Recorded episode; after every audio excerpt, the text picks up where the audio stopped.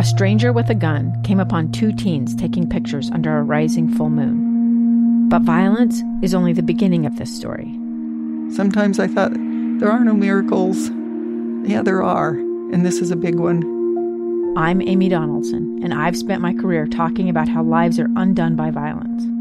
The Letter is a podcast about how lives are remade. Follow The Letter at theletterpodcast.com or wherever you get your podcasts. Inside Sources with Boyd Matheson. All right, welcome back to Inside Sources. You're here with Kate Clune and Scott Simpson filling in for Boyd Matheson, and we are having an amazing time. Hopefully, you're not too disappointed to hear us instead. Um, and, and next, we're going to talk about Americans who are really feeling the squeeze of inflation, and they're looking for really interesting ways to to pay for groceries, right? And so, Scott, have you ever heard of these buy now, pay later services? Oh, sure. Yeah, I it, it I've never really heard about it until today, applied to groceries. But yeah, me either. This this makes me anxious. Like I I, I don't. Is it I the don't credit like, union in you? yeah, I mean, That makes you anxious. part of it is you know people complain about friction in borrowing, right? And so you want to Mm-hmm. make this as easy as possible. But friction can be your friend. Like Yeah. ha- making things slow and a little bit painful could be your friend. And I, could, because essentially, buy now, pay later, you're borrowing your groceries, Yeah. right? You're you're getting a loan for your groceries. Now, it, it's tragic that people feel like they have to do that, but I, I, I it seems like that's you know digging a hole that you're going to have a hard time getting out of. Yeah, and I, I think that most people are familiar with the concept of layaway, right? Like Sure. that was something that I was hasn't been as common in the, the last little while, but it is more common now. Um, and these are a little bit different. These are things that you can find online that allow you to buy something and then pay like in four installments, which is different than pay now, buy later. That's what Yeah, that's what layaway is. Exactly. It's the it's the reverse, right? Yeah. So luckily, we have an expert who can talk to us about this and what it will mean for consumers. And so we'd like to welcome Jessica Dickler, a personal finance writer for CNBC. Welcome, Jessica. Hi, thank you. Jessica, give us a sense of scope and scale here. Is this is this going across the country? Is it a wave that we're dealing with? Yeah, I mean, you definitely summed it up pretty well to begin with. Uh, Buy now, pay later has it's a new form of the old school layaway, um, except you do get um, you do get whatever you want up front, and then you pay for it in interest free installments over time.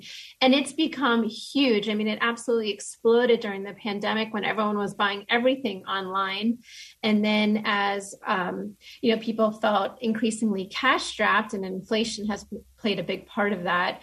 Then it looks it looks even better. It looks very attractive to kind of spread out the payments, and it makes things seem more affordable. Are these merchants that are offering these products, or are there third party sort of tech platforms that are delivering this uh, this technology? Yeah, that's exactly what it is. There are these third parties that have partnered up with some of the major retailers, and now you find um, ways to buy now, pay later pretty much everywhere, especially everywhere online. But you can also do it in person too. Um, some of the big, um, the big fintech companies that are doing it are Klarna, Zip, Zilch, Affirm, and Afterpay. Apple is also getting into the space with Apple Pay Later. That comes out, I think that launches on Monday. So we're going to see a lot more from them. Um, but you can download an app, you can do it on your phone. Um, so if you're checking out at the grocery store, you could um, use the app like you would if you were paying with Apple Pay, and you can um, spread out the payments that way. But Jessica, you said it was interest free, and I I am of the school that nothing is free. And so, some, these guys are making money. How are they doing it? Well, it's yeah, it's sort of interest free with cash, just like you said. Um, if you can, I mean, they do get paid by the merchant, just like um, you would, you know, they would with a Visa transaction. So um, it's not all, you know, reliant on um, consumer mishaps, but that does play a role too because um, you can spread out the payments interest free, but if you do miss a payment or you're late on a payment, there can be some interest charges or fees depending on the terms. So, who is most likely to borrow money for the bread and the milk that they need to buy? Because this seems like really predatory to me. like it can't have a great effect. Right. Well, I mean, that's true. And it doesn't really come naturally. I mean, you wouldn't choose to buy now, pay later if you had no problem whatsoever with, you know, the total tap. It, it kind of comes up when you feel you're feeling a little bit stretched you know, for obvious reasons. Um, most of buy now, pay later is you know most of the growth has been driven by younger consumers a lot of millennials um, and Gen Z that are, you know, that, are shopping online and want to get a bigger ticket item than, you know, they can afford in that moment.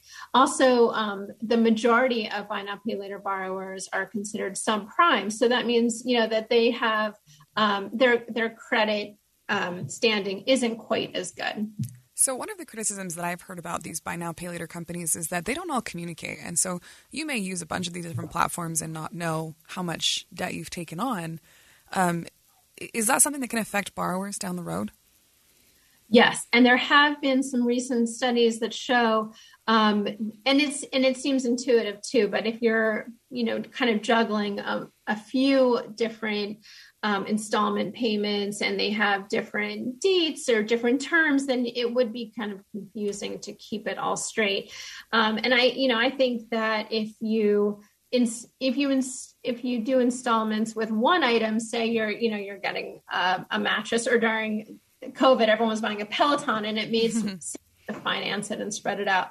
Um, but with num you know a number of accounts open at once and a lot of little ones, it can um, you know it it can definitely trend more towards um, those pitfalls like missing a payment or, or paying late, and that and that does come back to hurt you. Mm. Jessica Dickler, uh, personal finance writer for CNBC. Thank you for joining us on Inside Sources. Thanks for having me, Kate. This this still, I'm uh, you know, I, think it's interesting. I applaud the ambition of both the retailers finding a way to take as much friction out of the purchasing process as possible. Mm-hmm. But but man, the uh, we talked about this uh, before the show that you know loan balances, credit card balances, they're all on the rise, and uh, I, I, think we're going to start feeling it by the time we get to Christmas. That consumers are going to be in a real, real pinch. Yeah, it, it does kind of explain why everyone's top of mind for the election is inflation, right?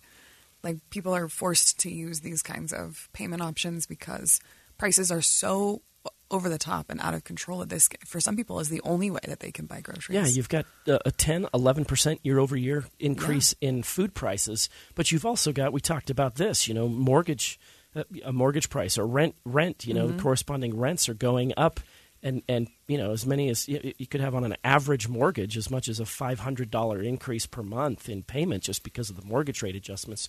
We're hearing about another one. I i, I don't know where this goes but this is uh, this is going to um, play out in a pretty painful way. Well be sure to stay with us um, for hour number two of inside sources. We'll see you after the break. I'm Dave Cawley, investigative journalist and host of the podcast Cold. Don't miss Cold's new season 3, where I look into the unsolved disappearance of Cherie Warren, a woman last seen leaving her job at a Salt Lake City office in 1985. Police cast suspicion on Cherie's estranged husband and boyfriend, but never made any arrests or recovered Cherie's remains. Find Cold Season 3, The Search for Cherie, anywhere you get your podcasts.